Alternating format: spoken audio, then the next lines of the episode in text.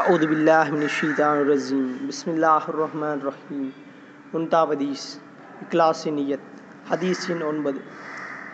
ரசூலுல்லாய் சல்லா அலிஸ்லம் அவர்கள் கூறியதை தாம் கேட்டதாக ஹஜ்ரத் அபு கப்சா அன்மாரி அலியுல்லாஹன் அவர்கள் அறிவிக்கிறார்கள். நான் சத்தியமிட்டு மூன்று காரியங்களை கூறுகிறேன். அதற்கு பிறகு இன்னொரு செய்தியையும் குறிப்பாக உனக்கு கூறுகிறேன் கூறுவேன்.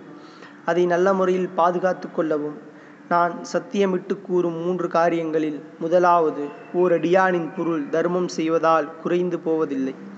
இரண்டாவது அநீதியம் செய்யப்பட்டவர் பொறுமை மேற்கொண்டால் அல்லாஹுத்தல அந்த பொறுமையின் காரணமாக அவரது கண்ணியத்தை உயர்த்துகிறான். மூன்றாவது யார் மக்களிடம் யாசிக்கும் பழக்கத்தை மேற்கொள்வாரோ அல்லாஹுத்தலா அவருக்கு வறுமையின் வாசலை திறந்து விடுவான். பிறகு நபி சில்லா அலி வஸல்லம் அவர்கள் கூறினார்கள் ஒரு செய்தியை கூறுகிறேன் நினைவிழைப்பீராக.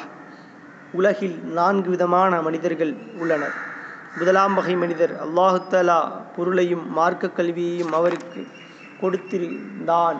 தனது கல்வியால் தன்னுடைய பொருளை அல்லாஹுத்தலாவுக்கு பொருத்தமான வழியில் செலவழிக்கிறேனா இல்லையா?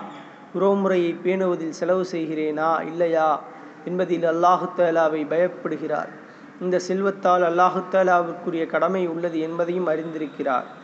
அதனால் செல்வத்தை நல்ல வழிகளில் செலவு செய்கிறார். இவர் கியாமத்து நாளன்று மிகவும் உயர்ந்த அந்தஸ்தில் இருப்பார். இரண்டாம் வகை மனிதர். அவருக்கு அல்லாஹுத்தேலா மார்க்க ஞானத்தை கொடுத்து செல்வத்தை கொடுக்கவில்லை. அவர் உண்மையான எண்ணமுள்ளவராக இருக்கிறார். மேலும் அவர் தனக்கும் செல்வம் கிடைத்திருந்தால் தானும் இன்னாரை போன்று நல்ல வழிகளில் செலவழிப்பேன் என்று ஆசைப்படுகிறார். அதனால் அல்லாஹுத்தாலா அவருடைய நல்ல எண்ணத்தின் காரணமாக முந்தியவரைப் போல் இவருக்கும் நன்மை கொடுக்கிறான். இவ்வாறு இவர் இவ்விருவருடைய நன்மையும் சமமாகி விடுகிறது. மூன்றாம் வகை மனிதர் அவருக்கு அல்லாஹுத்தல செல்வத்தை கொடுத்திருந்தார். ஆனால் மார்க்க ஞானத்தை கொடுக்கவில்லை. அவர் அறிவீனத்தில் தனது செல்வத்தை தவறான முறையில் வீண் செலவு செய்து விடுகிறார்.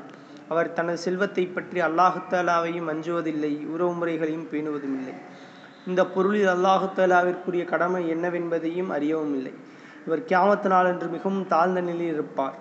நான்காம் வகை மனிதர் இவருக்கு அல்லாஹுத்தலா செல்வமும் அளிக்கவில்லை மார்க்க ஞானத்தையும் அளிக்கவில்லை. என்னிடம் பொருள் இருந்தால் தானும் இன்னாரைப் போல் மூன்றாம் வகை மனிதரைப் போல் வீண் செலவு செய்திருப்பேனே என்று ஆசைப்படுகிறார். இவர் இவருடைய தீய எண்ணத்தின் காரணமாக தண்டிக்கப்படுவார். மேலும் இவரும் மூன்றாம் வகை மனிதரும் பாவத்தில் சமம் சரிசமமாகுவர். நல்ல செயலுக்குரிய கூலியை போன்று நல்ல எண்ணத்துக்குரிய கூலியும் தீய செயலுக்குரிய தண்டனை போன்று தீய எண்ணத்திற்குரிய தண்டனையும் கிடைக்கும் என்பதாம். நூல் திருமதி.